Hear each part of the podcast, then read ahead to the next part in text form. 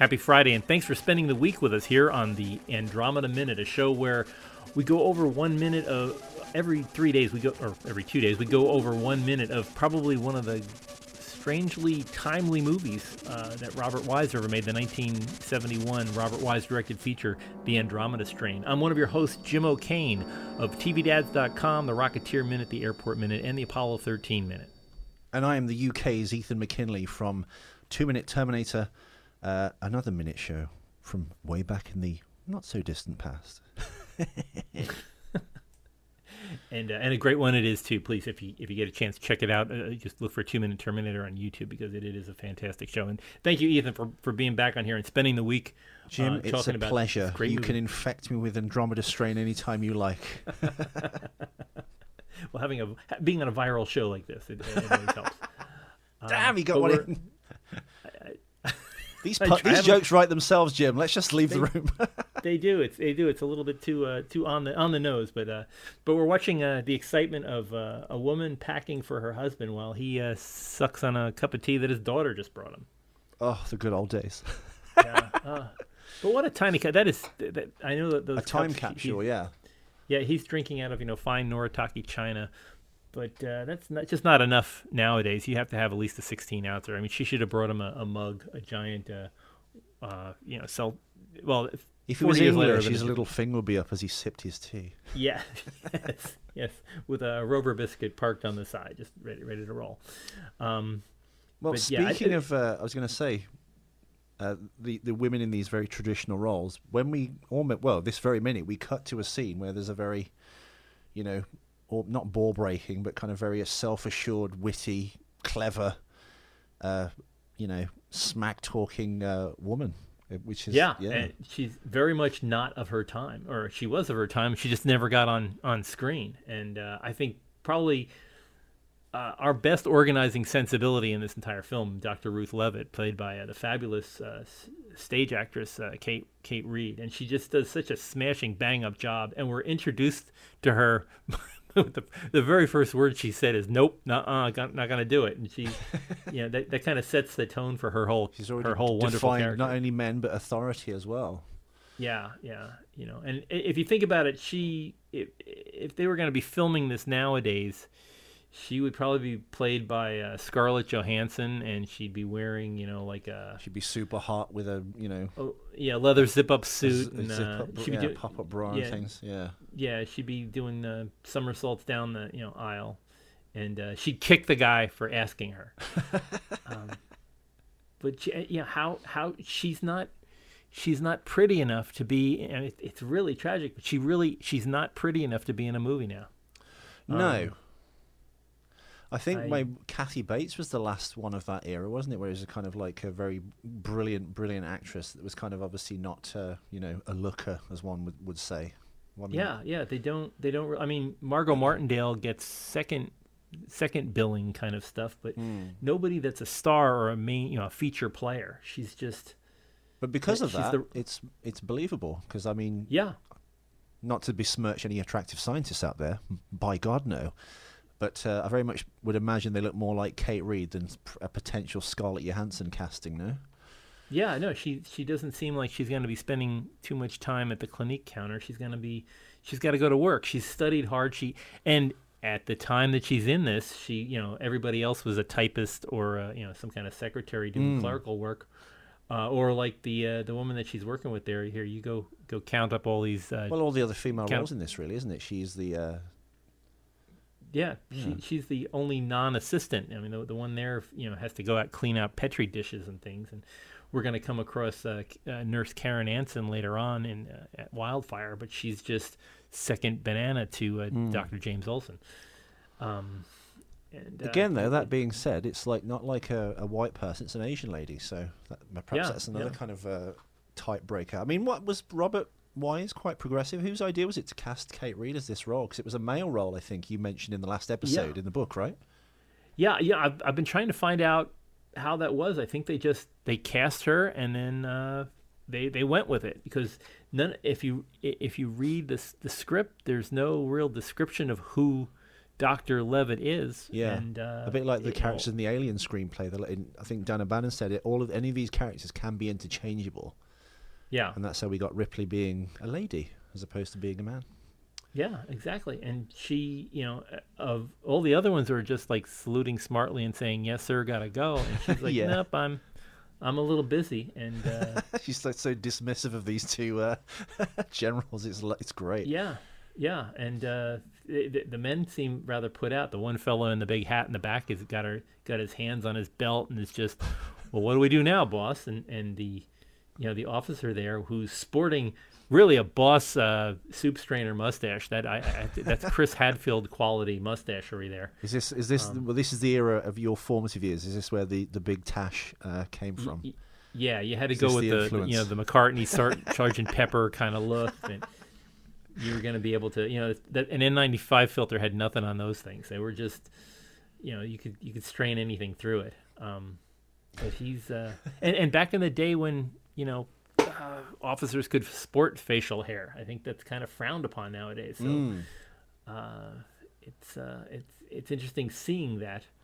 Um, yeah, even the hairstyles are slightly long as well. I mean, would, well, this is a movie, of course. They're trying to be as accurate as possible. In Yeah. real life military, would they have kind of looked like that as well? Was it just a thing of the time, and everyone was a bit more, hey man, counterculture in? It just slightly bled into the look of even, I guess, uh, you know, the authoritarian side of things, the government. They'd have a bit more of a, a bit of a tash going on, a bit of a pork chop sideburn, even if you were like an army officer or a commander.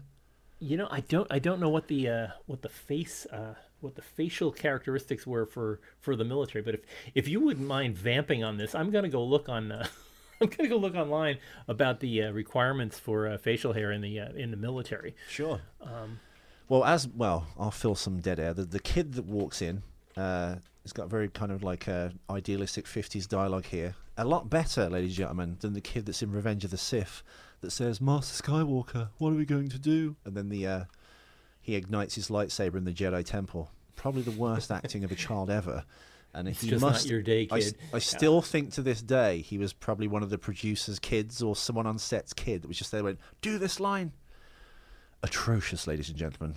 And uh, I just I have, I have no idea. I was going to say as well when I was watching the uh, the making of earlier, they peppered a lot of music throughout the making of from uh, the Thing by Ennio Morricone from uh, that soundtrack. Bizarrely, okay, uh, Bestiality and Solitude, two of the main tracks they use. I was like, why are they using the Thing music in this? But I guess it's a Universal production, and also I guess it's a bit virusy and a bit end of the worldy. So I just thought it was an Yeah. interesting, uh, anomalous thing in the making of that. The music that actually used. it it is a cre- and it's you know that that early electronic music, um, which, know, of course, you see, I I really I should look these things up when I. Uh, when when I'm thinking about it before the show, you know, show prep is is key. That being said, Um, though, what you don't know could fill a warehouse. You, you fill the air with enough uh, genius movie knowledge anyway. Uh, Uh, the composer, what was his name? G- Gil. Oh, uh. Melier. That's Uh, it. Who yeah, was he? Neil, yes. Uh, we already covered that back in the. Oh, here we Um, are. He was a, a recording artist, songwriter, and jazz musician and composer. Gil Mele launched his career in the '60s. First displayed his talent with uh, for for oh for artwork. Uh, was also a regular jazz performer. Okay, but yeah, it's kind of a, the the it's very kind of. Uh, it's not a classic score, is it? It's it's electronic. It's weird. It's uh, yeah, it's you know uh, it's very um, Forbidden Planet esque. And also based on if if you've ever heard the uh, French song um, called Psyche Rock that was done by Pierre Hen- Henry. Okay. Uh, and people nowadays would know it for, for its cover version, which is used as the theme to Futurama. Ah, okay. I've just I've just so got it up on my uh, thing. I'll I'll listen to it after the show. Oh, so So it's quite quite a familiar quite a familiar tune. Oh, and I do have an answer on facial hair. Uh, Oh. Facial hair uh, mustaches have generally been allowed in both military and police forces, except for those undergoing basic training, so long as they are well groomed. U.S. Army regulations, for example, require that most mustaches be, quote, neatly trimmed, tapered, and tidy, and that, quote, no portion of the mustache will cover the upper lip line, extend sideways beyond a vertical line drawn upward from the corners of the mouth. So you can't have a biker mustache basically that like comes down like a Yeah, no, no, um, you know, spinal tap. Um, Yeah. Harry Derek- Shearer kind of, Yes. notes, yeah. Or extend beyond a parallel line at the lower portion of the nose. So you can't go for those uh, General Ambrose uh, Burnside No. sideburn things either. Okay. And, so uh, no beards though. Uh, Mustache is the only the- allowed. In 2010, the U.S. Army granted waivers for a number of uh, Sikh soldiers and a Muslim soldier, Okay. permitting them to have beards. But generally not. So- okay. Gen- generally, it's a no-no. Um, and uh, the the Coast Guard, you're allowed to have a beard. Um, as to the UK, the Royal Navy has always allowed beards, and ha- at least since 1870 has permitted its members to wear only a full set. In other words, you have to have a beard and a mustache. You can't go with one or the other. Right. Oh. And they may not be worn one without the other, and the beard must be full. In other words, ha- has to cover the whole jawline. You can't go no Van no Van Dykes or things of the of the mat. Of Oh, that in goatees. the- yeah, no goatees. They even made no, uh, Kate Reid patches. shave her mustache. I'm just kidding. Come on. Ah, wow. So uh, yeah, so when you're out there with the, uh, you know, deployed to the Punjab, you can uh, bring in your old Santa Claus look. Um, I can, my my beard when I when I let it grow in, people start throwing money out windows at me. So I I've given up. It's I, I could say that after about a, a month of growing it, I look uh, vaguely Emmett Kelly like. I would say would be the closest thing. Okay. Uh, I do look like the the Robert Jackson fellow that that's in the uh, Andromeda Strain. just kind of look look that way, just kind of like scruffy, and people people naturally avoid me. So this could be a good thing in the in the age of our virus. Uh, just to grow that out. I was going to say when these uh, military men go to see uh, Kate Reid uh, on the memo or the telex, it's uh, the Jet Propulsion Lab they're going to. Yeah, is that where she is now? Don't know. She d- it doesn't look like uh, JPL to me. I don't think JPL has a big biological place. I think she's at her own. I I I- think uh, that she's at her own lab somewhere in like, uh, you know, non non aerospace related. Isn't uh, Um, but I was going to say, isn't JPL connected to Aleister Crowley somehow, or Ron L. Ron Hubbard and Scientology? Didn't they have I some kind of like secret uh, group that Howard Hughes, I think, was in, along with Jack Parsons, and they'd perform like uh, ritualistic mad- magic? This is me spitballing in here. Pasadena, I don't know. I don't. thi- I, yeah, I think uh, L. Ron Hubbard wanted to join their gang. I think Crowley was involved in it as well, and they like rejected him, and Wow. he went, "Screw you guys! I want to start my own religion." And I think that's I- how Scientology was, born. I've heard it could be, Ah, uh, you I, know, w- I would watch that movie. could be bull dust. Who knows? But uh, Yeah. Um, wow. No, I, I thought you might know I- being an aerospace insider. As as far as I know, there are no occult uh, activities going on at JPL. I've only been there once, so it's just it, it, it may have changed since I was last there. Um, this, I'm. It's always fascinating to me. You know, uh, talking about s- snapshots of the past. I'm fascinated how she's lighting up in the middle of a, uh, A laboratory. lab. yeah, it's. It's like there has to be chemicals and fumes, and she has to be keeping things in a sterile environment if she's dealing with microorganisms. But you know, not you know, firing up a camel, sure, why not? Um, Well, I think even when do they, they sorry, the sorry, what were you going to say, Karen? I, I said, I said she does. She does step away from the uh, the little growth chambers that she has there, but it's. I don't think it's doing any good. It'll be fine. Yeah, Well, I just think, uh, hygiene wasn't. um, I mean, I think around the Jack the Ripper times, I think uh, they just never washed their hands in between surgeries and any kind of medical procedure, did they? Whether they're delivering no, a I mean, baby they- or doing they- an autopsy on a corpse that had been dead for three three weeks in the in the Thames. And yeah, yeah. what- never, never, uh, never uh, do a Wikipedia on puerperal fever because uh, Yeah. yeah. Viral science wasn't a thing back then. I think they slowly discovered, like, oh, maybe I should wash my hands before putting my hand inside a dead body and then delivering this baby. Yes, the age before Purell. So, it's, uh, and this, you know, this is where we're in the thick. But she does. It, it, it's amazing. I, I do love her defiance from the beginning, and we'll we'll find out more about her tragic life later on in the movie. But uh, she's of all the people that we've met so far, I think I root for her the most. And we're only 15 minutes in. Um, she definitely has more more control over her environment than anybody else. Oh well, for sure. And and she's one of the, the main thing I remember. I you know, oh, what's the uh, James Olson? He's the, I guess the hero, Yeah. the star. Yeah. Uh, but my you know hazy childhood memory always remembered uh, her basically. I mean, she's the one that gets uh, you know jumping ahead. But the, the the stark image I remember is here going, "Oh my god, did that hurt?" When they kind of get sterilized and have uh, their skin, or at least the top Yeah. dermis removed. and they become talcum powdered, if you will. Uh, always, yeah, always a, a, a great creepy. Mo- There's so many creepy moments in this movie, and it's it's funny how the moments you know of, of any movie to, to to pick minutes apart. This this always said this is the minute where this happens, and this is the minute where that happens. You don't remember the whole plot of the movie. You might not remember what the storyline is or even the character names, but you do remember. Remember when the monkey died, and remember when you know. You, remember when they cut the guy's wrist and the blood came out. Remember Yeah. the I think when you're a child and you kind of have these very like staccato flash images of like certain things in films that you've, you've not seen for ages. Yeah, that was certainly one that kind of uh, stuck out at me. Yeah, and, the, and this movie does kind of run on rails. I mean, you're not when you're watching you're watching this film, you're like, okay, what's wh- where are we going to get to the part where something else happens? it just you spend fully three quarters of the movie. I mean, they they set up that uh, you know Chekhov's shotgun scene with uh, here's here's the key, and you're gonna blow up. Uh, you know, you you got to stop it from blowing blowing up a nuclear reaction. So you figure, okay, that's going to happen somewhere in the movie, but that happens in like the last five minutes of the film, and the rest of this movie is you're watching people doing their jobs. They don't, you know, there's nothing surprising about them doing their jobs. It's very, it's a, it's a, uh, it's the laboratory equivalent of a police police procedural here. This is, you know, it's like Law and Order Andromeda, and there's no there's no uh, turnoffs. They're, they don't go into the bushes at all. It's it's A B C, and you're just kind of you know this is the next step, and this is the next step, and this is the next step, and it's fascinating in itself. Um, you, know, you get to see all this at the time. It's still to this day very high tech equipment. I mean, you're seeing all these Perkin Elmer um, uh, laboratory testing equipment, spectral analysis, and you're seeing uh, millipore filter. Uh, all, all this stuff was, I mean, for uh, product placement, it's kind of weird because these are products that you'd only see in a lab, but you're seeing them shown on screen. Kind of like going to a World's Fair, and it's like, oh, you can do this, and here's you know here's the kind of equipment that runs. But other than that, you're really not getting any kind of interpersonal. This isn't very much interpersonal relationship stuff. No. You're not seeing.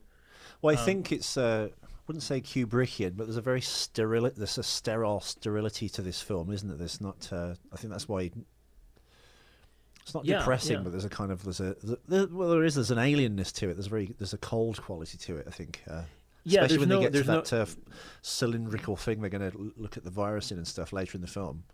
Yeah, and there's there's no like there's no romance in it. You know, Dutton and Stone are married. Yeah. Leavitt apparently isn't married, and we know that uh, uh, Hall's character, James Olson's character, is uh, isn't married too. He's the key man. So, but there's no, you know, Dr. Hall isn't going to fall in love with Dr. Leavitt. They're they're all colleagues, and they act as colleagues. They act like people that work together.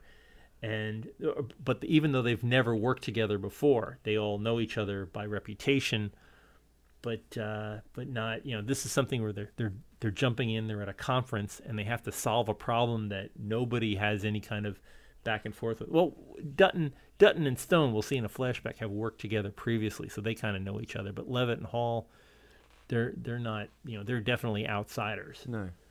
um, This uh, Kate Leavitt's uh, is it Kate Leavitt? No, that's the actress Reid. name. Kate Reid. Kate I've, I've given a character name as the surname. Uh, do you think this is a real lab or is it a set?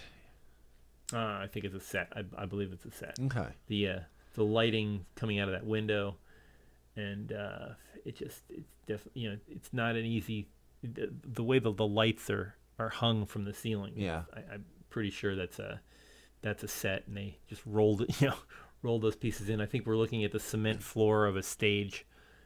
And uh, they just set up an area on stage where this will be this will be your set, and probably you know, 20 feet to the right is uh, James Olson's operating room, and 20 feet to the right of that is uh, David Wayne's bedroom. And we don't see it from the other angle, do we? So I guess the fourth wall literally is missing, so they can just put all the cameras in that end of the room. Yeah, exactly. And they just hang hang the lights off the off the catwalks. Yeah. and uh, you know, this was probably knocked out in an afternoon. So, So Crichton, that wrote this book, uh, he had a background in medicine, right? Was he a doctor? How did he become into He movies? Because I think he, directed Westworld, so I think for a writer, I think that's quite a powerful position to be in, isn't it? Well, a lot of these future shock films he did. yeah, he he, seemed studied, to kind of uh, jump into the Hollywood furore or the the, the glitari quite, uh, you know, to a high level and quite quickly. Yeah, he he studied um, uh, uh, to be a doctor, and he was he was writing this in the middle in the middle of things. So uh, uh, actually, let me. I'm, I'm going to quote from uh, Michael Crichton's own words about this thing. Mm. He said. Uh, I thought the Andromeda Strain was a great. This is Michael Crichton talking, not me.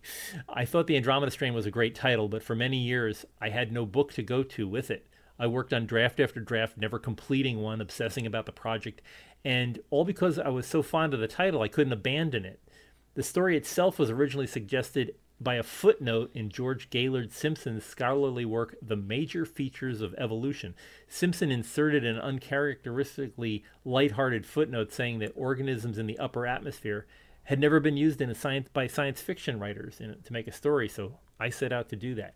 Eventually, I finished a whole draft and sent it to my new editor, Bob Gottlieb, at uh, Knopf Publishing. Bob said he would not even consider publishing it unless I was willing to completely rewrite it from beginning to end. I was 25 at the time, and Bob was only in his early 30s, oh, wow. but he had a very large reputation as an editor because he had edited uh, Catch 22. So I gulped and I said I would rewrite it according to his directions. Bob said that the novel should read like a New Yorker profile, that it shouldn't be, it should be absolutely convincing.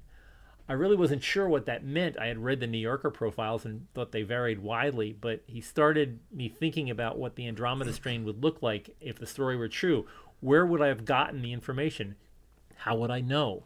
And in what style would I write it if that were true? I began to look at science nonfiction writing by people like uh, Walter Sullivan, who wrote for the New York Times, and I began to uh, imitate that factual nonfiction writing style. It, it yielded a very cold, detached book that was also weirdly convincing. After I sent Bob Gottlieb the rewritten manuscript, he called up and said I had done a very good job, and therefore I only had to rewrite half of it all over again. I gulped and I said I would.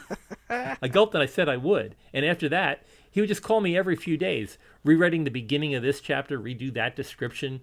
This character wasn't right, so fix it, and add a chapter here, and so on and so on. I began to feel very persecuted by these demands, which seemed interminable and increasingly nitpicking. Uh, I didn't know how rare good editing was.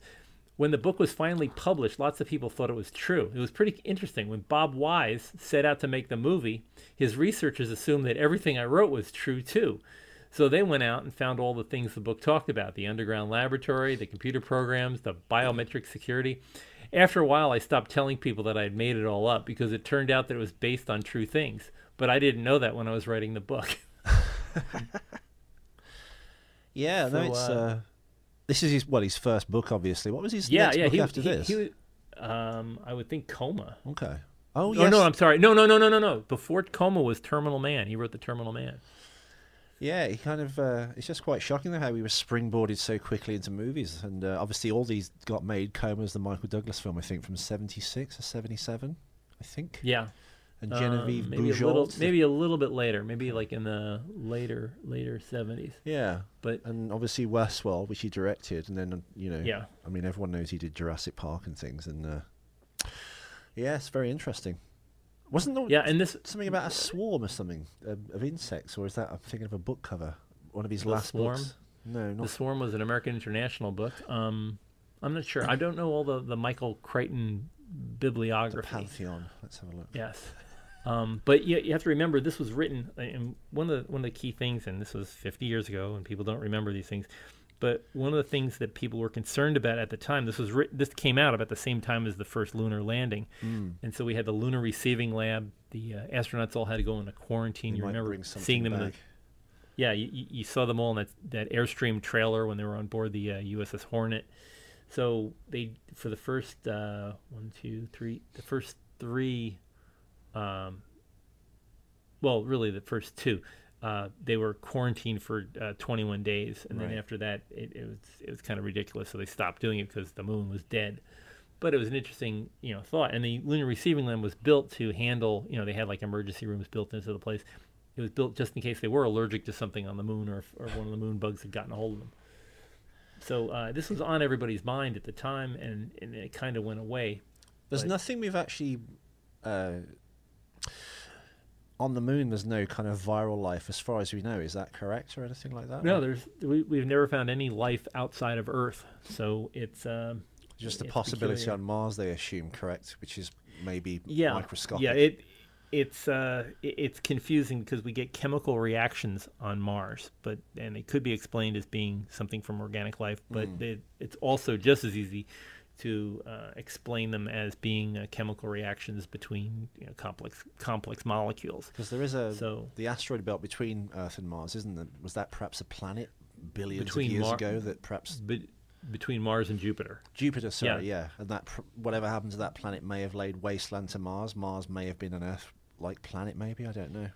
Yeah, it's diff- difficult to say. I mean, the biggest thing that prevents Mars from being a planet like Earth is that it has a lack of a magnetosphere. Mm. And uh, one of, one of the things that provides life on Earth is that we have a magnetosphere that creates our Van Allen belts that that cre- that stops the deadly radiation and uh, uh, solar prominences from attacking Earth and destroying us with gamma rays. Yeah. I mean, otherwise, we'd be it'd be like getting a uh, you know X-rays every day. So. Um, yeah, we, we are we are in a rare we are on a rare planet in our solar system. Uh, Prey, ladies and gentlemen, is the book I was thinking of. I'm assuming it's about Prey. insects. Okay. There's a kind of a insectoid swarm on the cover of the book. But I mean, look at these books: uh, Timeline, Sphere. Uh, next, I'm assuming that's the Nicolas Cage movie from 2008. yes. Airframe. Yes. Rising Sun, the Sean Connery, Wesley Snipes movie. There's right. some, uh, yes. yeah, Westworld. Christ, he's done over. He's quite An ER, and I mean, Twister. You know, yeah, it's wow. amazing, and he's he's prolific, and all of his stuff is believable, mm. and you find yourself enjoy, enjoying it much in the way you enjoy it. it. It's a good. These are all great popcorn movies. You know, you don't have to. You don't have to think too hard about them. They yeah. pose interesting ideas. Um, Disclosure. I like timeline, but there's another one. The first great train yeah. robbery. Oh my god! great, yeah, uh, quite quite uh, great jobs for uh, for Sean Connery. Yeah. Somebody could do Crichton Minute and uh, and have a rather large audience. I would oh, I would listen go. to that. I would love a I would love a great train robbery um, uh, minute. There's so many great little bits in that. Yeah. Old, good old fashioned uh, Donald Sutherland and uh, doing his like uh, Kelly's Heroes, uh, Dirty Dozen kind of roles. yeah. and he not, not, like in in Mash, Sutherland was kind of in control of situations, but in uh, Great Train Robbery, he was second banana and a, a little bit out of it. So very very enjoyable film. But that's that's that's another movie. So we'll we'll leave that for some someone else. Ethan, maybe you could now that you've you know you're you're on uh, semi. Now we have all the time in the world. Yeah, yeah. Time to do another minute show. How many minute shows are you into now? By the way, Jim, you've done Airport Minute. You've done uh, not Dracula. Uh, sorry, uh, the Rocketeer. You've done. We're doing this, and uh, we're do, yeah. Uh, James and, Bond. Uh, did you do no? J- James Bond. We're kind of on hold because my uh, my co-host is under contract with Eon Productions, so we we'd have a uh, conflict of interest there, so we can't really do anything there. So we're on we're on uh, hiatus, as it were. Never so say we'll never be... again. Minute. There we go. Yeah, there you go. uh, so, um, and yes, Rocketeer minute, Apollo 13 minute. Oh, of course, yes. And uh, and of course this one, and I'm also producing. Uh, oh, I've produced Die Hard minute. Uh, one of your favorite movies, The Into the Night Minute. Oh God, yeah. oh yes, we we did that together a year ago. Yes. I think this month or last month. That that's right. Yes, and uh, and of course, right now as we're as we're recording this, I'm doing the uh, Hitchcock Minute with uh, North by Northwest. So uh, and you edited that really busy. cool thing together, didn't you, with uh, Cary Grant? I think, didn't you? Yeah. Didn't you do a yeah? I remember. Yeah, Cary and uh, Eva Marie Saint, James Mason. Get Crichton. You're the prolific one. Get get rid of him. Never heard of you, Michael. Get out. No one cares. Yeah. Well, um, yeah. Unlike unlike uh, uh, me, uh, Michael Crichton managed to figure out how to monetize all this stuff. Hey, come on. So, we, we we've yeah, still got time. We do it do it for the live. All people do can do now. One of the good things about this, apart from the the communal spirit, I've noticed people go, "Hey," in the street now and say, "You okay?" or "Do you need help?" or there's a lot more of that. I think uh, I see. Yeah, I I agree. I agree. People were saying like 9/11, or it was terrible. That in New York for the many months or two or three years afterwards, there was a nice community spirit and a togetherness, and everyone was kind of looking out for each other. And I think that's kind of happening here a little bit. So there is like one weird upside to it is the this crisis has created uh, a bit of humanity, I think, in people and stuff, which is uh, yeah. Which at, is nice. at arm at arm's length, we seem closer. So it's an interesting uh, paradox. And again, with um, nothing to do, all they have now is con- content to consume. Yes. So, so we're on the front lines. We're on the front lines, baby. Wow. Well, Ethan, thank you again so much for being on the show, and uh, all the best with your family. Uh, staying well. Um, it's. I'm uh, spraying them constantly. They're not going to catch anything, so don't worry. And uh, yeah. Jim, again, always with you. Thank you. I love being on your show. If you uh, get stuck, I'll come back and do more minutes on this. I don't mind. We, I'll, I'll, I'll bring you back in. They keep pulling me back in. Yeah. So. it's, it's Pacino in Godfather Three of podcasts. There we go. Just when I'm yeah. out, they pull me back in. Yes, Godfather Three. There you go. If, uh, yes, anybody doing that? Well, the rise Alex of Skywalker of Godfather, Godfather movies. yeah. Oof. Wow. But uh, for folks who would like to to chime in, uh, you're please you know if, if you if you do have movies that you enjoy try making one of the things ethan did it i did it we all can do it so try if you have a movie that you enjoy and you like talking about it you can really prove your love by getting in and talking about every single minute of that movie. So try it movies by minutes. You can find us. Uh, there's a big site called moviesbyminutes.com where we cover all the different movies. At the time we're recording this, I think there's 130, 140 uh, different movies by minutes shows. So there's chances are there's a movie out there that you love that that's already been talked about. And if there isn't, start your own, and we'll we'll listen to your show. Um, if you'd like to reach out to us on social media, always available. Project Wildfire on Facebook. Uh, that's our that's our little chat group there, where uh, we can talk about uh, these minutes and how they're going. Uh, you can reach out to us on Twitter. Twitter at uh, Andromeda Minute, and of course you can always get uh, previous episodes of this either at AndromedaMinute.com or on Apple Podcasts, Google Play, or wherever your fine podcatcher catches your podcasts. Um, Ethan, w- w- again, where can uh, people listen to your uh, fine works? Oh well, you can. Well, if you type in Ethan McKinley on uh, YouTube, you can find Questionable, which is my kind of interview show peppered with uh, satirical breakdowns of movies. Uh, if you like my minute shows, uh, I'm the purveyor of the Two Minute Terminator. About 400 shows are now residing on YouTube in Dry Dock. You can listen to those. Uh, and if you want to find me on Instagram, it's EMC Comic, where you can see my acting work and my stand up comedy. And if you have Amazon Prime, if you type in Dark Ditties, uh, you can uh, watch the series I'm in, the kind of uh, horror comedy show that uh, I'm in right now. So I'm going to do that tonight. Check that out. and again, Jim, thank you. I love ah, you. Likewise. I, for you, you I would turn up for the opening of an envelope. So uh, you're you, you you are makes life awesome. Wow. Give me a zip code and a time, and I'll be there, baby. we will we'll definitely talk again. Okay. So, folks, jo- join us here next week. Uh, where the team is still getting together. So uh, check us out next week here on the Andromeda Minute. Over and out. Bye. Love you.